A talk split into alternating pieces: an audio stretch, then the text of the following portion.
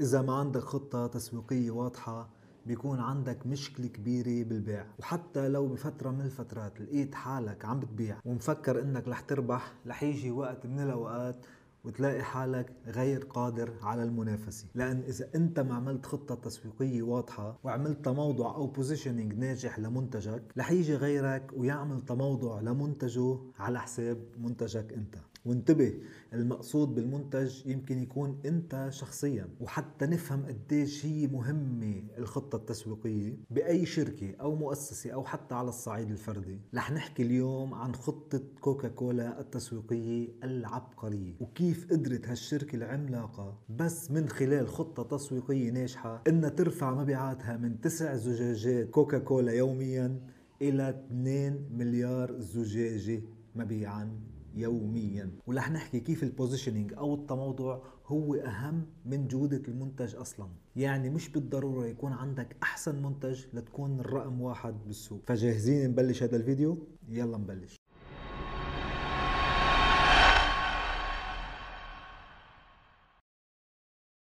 السلام عليكم ورحمة الله وبركاته. أخوكم محمد عيتاني. بلشت كوكا كولا سنة 1886 بولاية جورجيا لما كان الصيدلي جون بامبرتون عم بيحاول يخترع دواء لوجع الراس وبيعه للصيدلية المجاورة عنده. سرعان ما انتبهت العالم إنه هيدا الدواء له طعمة مميزة خاصة لما ينخلط مع مياه غازية. وهيدا الشيء لفت انتباه رجل الأعمال الشهير إيسا كاندلر حيث اشترى الشركة كلها سنة 1891 بمبلغ 2300 دولار.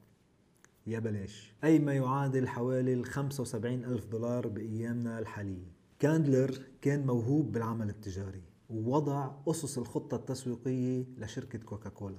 أول شيء قرر كاندلر يعمله أنه ينقل كوكاكولا من كونه مجرد دواء إلى مشروب غازي بمتناول الجميع ولأنه كان واثق جدا من طعمة المشروب بلش بتوزيع كوبونات مجانية وهيدا الكوبون بخولك إنك تشرب أول زجاجة كوكا كولا مجانا. وفعلا نجحت الخطة. بعد ما جربوا العالم طعمة كوكا كولا صاروا يرجعوا يشتروا المنتج بشكل مستمر. وهون بلشت ترتفع مبيعات الشركة. لكن القفزة الحقيقية بشركة كوكا كولا صارت سنة 1923 لما صار روبرت وودورف على رأس الشركة. وودورف العبقري بالتسويق قعد على رأس الشركة لمدة 60 سنة وحط خطة تسويقية غريبة جدا بوقتها. وودورف قرر يربط كوكا كولا بالمشاعر الجميلة بكل حملاته الإعلانية. كيف؟ إجا وودورف قال أنا ما بدي أحكي عن ميزات كوكا كولا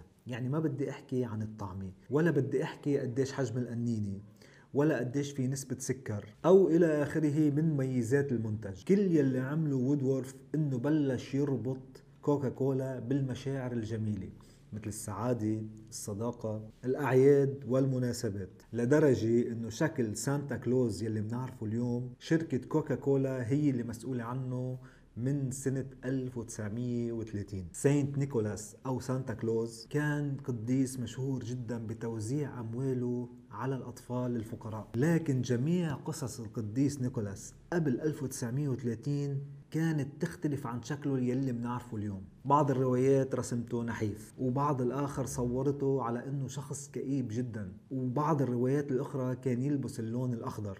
إلى حد ما وودورف وظف شخص اسمه هيدن سان بلوم وطلب منه رسم سانتا كلوز بالشكل يلي بنعرفه اليوم. رسم هيدن سانتا بالشخص القريب للقلب ناصح قلبه طيب وطبعا بلباس أحمر وأبيض نسبة لألوان كوكاكولا. وكانت هيدي أول ربط لكوكا كولا بالمشاعر الجميلة وبالأعياد واستمرت كوكا كولا بهيك نوع من الإعلانات لدرجة إنه لما صارت الحرب العالمية الثانية وراحوا الجنود الامريكان على الجبهات مثل ألمانيا وغيرها من جبهات الحرب الأخرى. كانوا يراسلوا أزواجهم وأحبابهم إنه اشتاقوا للأيام الجميلة واشتاقوا لشرب زجاجة كوكا كولا لأنه دائما كانوا يربطوها بعقلهم بالمشاعر الجميلة. ساعتها قامت كوكا كولا بخطوة عملاقة وقررت إنه بدها توفر زجاجات كوكا كولا للجنود الأمريكان بالحرب على الجبهات وعمرت مصانع مثل ما هي بالبلدان يلي عم بتحارب فيها أمريكا. بس حتى تلبي احتياجات الجنود بأرخص سعر ممكن. ولما انتهت الحرب شهدت كوكا كولا أكبر ازدهار لها بتاريخ الشركة وأصبحت الأولى بدون منازع بسوق المشروبات الغازية لحد عام 1960 هنيك صعدت شركة مقابلة بمنتج طعمته أطيب هي شركة بيبسي. بيبسي عملت خطة تسويقية مختلفة. خطتها التسويقية كانت عم تركز على الطعمة وصارت تعمل حملات إعلانية عبارة عن blind testing أو اختبار للتذوق لكن مغمض العينين. يعني كانوا يجيبوا كبيتين ما حدا يعرف هيدي شو وهيدي شو ويدوقوها للعالم. وكانت دايما بنسبة كبيرة بيبسي هي الربحانة. وهيدا الشيء أثار قلق كوكا كولا ودفعها لترتكب أكبر غلطة بتاريخ الشركة. من هيدا الاستنتاج قامت كوكا كولا بتطوير طعمة جديدة بمختبرات سرية لحد ما وصلت لخلطة جديدة مطورة وقامت بتجربة هيدي الخلطة على 300 ألف عينة بأمريكا كلها. وجابت نتيجة واضحة إنه الطعمة الجديدة أطيب من الكوكا كولا وأطيب من البيبسي بنسبة 61% وهيدا الشيء كان يعني فوز ساحق. فسنة 1985 أعلنت كوكا كولا عن المنتج الجديد وهو نيو كوك. نسخة جديدة مطورة من كوكا كولا وأعلنت إنها رح تسحب منتجاتها القديمة وتستبدلها بالنيو كوك. وبهيدي الخطة اعتبرت الشركة إنها رح تكون ضربة معلم وإنها رح تسحق المنافسة. ويا للمفاجأة هبطت نسبة المبيعات وعملت ردة فعل عكسية عند الشعب الأمريكاني كله. وشكل هالشي موجة غضب بكل أمريكا. وصدق أو لا تصدق صار في مظاهرات بالشوارع عم بيطالبوا الشركة إنه ترجع الكوكا كولا القديمة. رفض الشعب النيو كوك مع إنه كان طعمتها أطيب وصارت بيبسي رقم واحد بالمبيع عالميا. شو صار؟ يلي الشركة ما انتبهت له وقتها إنه كل حملاتها التسويقية سابقا كانت عبارة عن ربط المشاعر الجميلة بالمنتج ومش بالطعمة. العالم كان آخر همها إذا طعمت بيبسي أطيب. كوكا كولا كانت عم تخلي العالم تحس بشعور جميل لما تشربها. فأنت إذا غيرت المنتج يعني غيرت المشاعر الإيجابية المربوطة بهذا المنتج. سرعان ما انتبهت كوكا كولا لهالموضوع وسحبت ال New Coke من الأسواق وأعادت الكوك القديمة يلي طعمتها مش أطيب من بيبسي. وبسحر ساحر رجعت كوكا كولا تربعت على عرش سوق المشروبات الغازية من وقتها إلى الآن وكفت كوكا كولا بخطتها التسويقية العبقرية حيث كل هدف إعلانات كوكا كولا إنها تخليك تشعر بشعور جميل. فنزلت حملة Share Coke أو مشاركة زجاجة كوكا كولا وهي عبارة عن تنكي بتفتحها بتصير تنكتين كوكا كولا بتشاركها مع أحد الأصدقاء أو الأحباب. وعملت حملة أخرى وهي Hug Coke أي أنت بتروح على ال vending machine أو المكنة اللي بتنزل كوكا كولا وكل اللي عليك تعمله إنك تعبطها والمكنة حتنزل لك كوكا كولا وطبعا ما فينا ننسى personalized Coke لأنه شو في أحلى من إنك تلاقي اسمك اللي هو ال identity تبعك على زجاجة كوكا كولا ففعلا ما في أقوى من هيدا الرابط بينك وبين المنتج يلي أنت عم تشربه. وغيرها كتير من الحملات الإعلانية الناجحة جدا.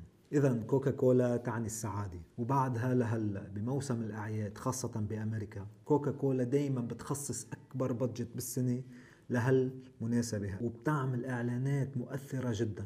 ونفس الشيء بعالمنا العربي. موسم رمضان كوكا كولا بتخصص بادجت جدا عالية لتنمي مفهوم العائلة والصداقة تخليك تشعر بهيدا الشعور الجميل. اليوم كوكا كولا شركة عملاقة تصرف سنويا حوالي الأربعة مليار دولار فقط على الإعلانات. يعني فيك تقول ميزانية دولة أو وزارات كاملة.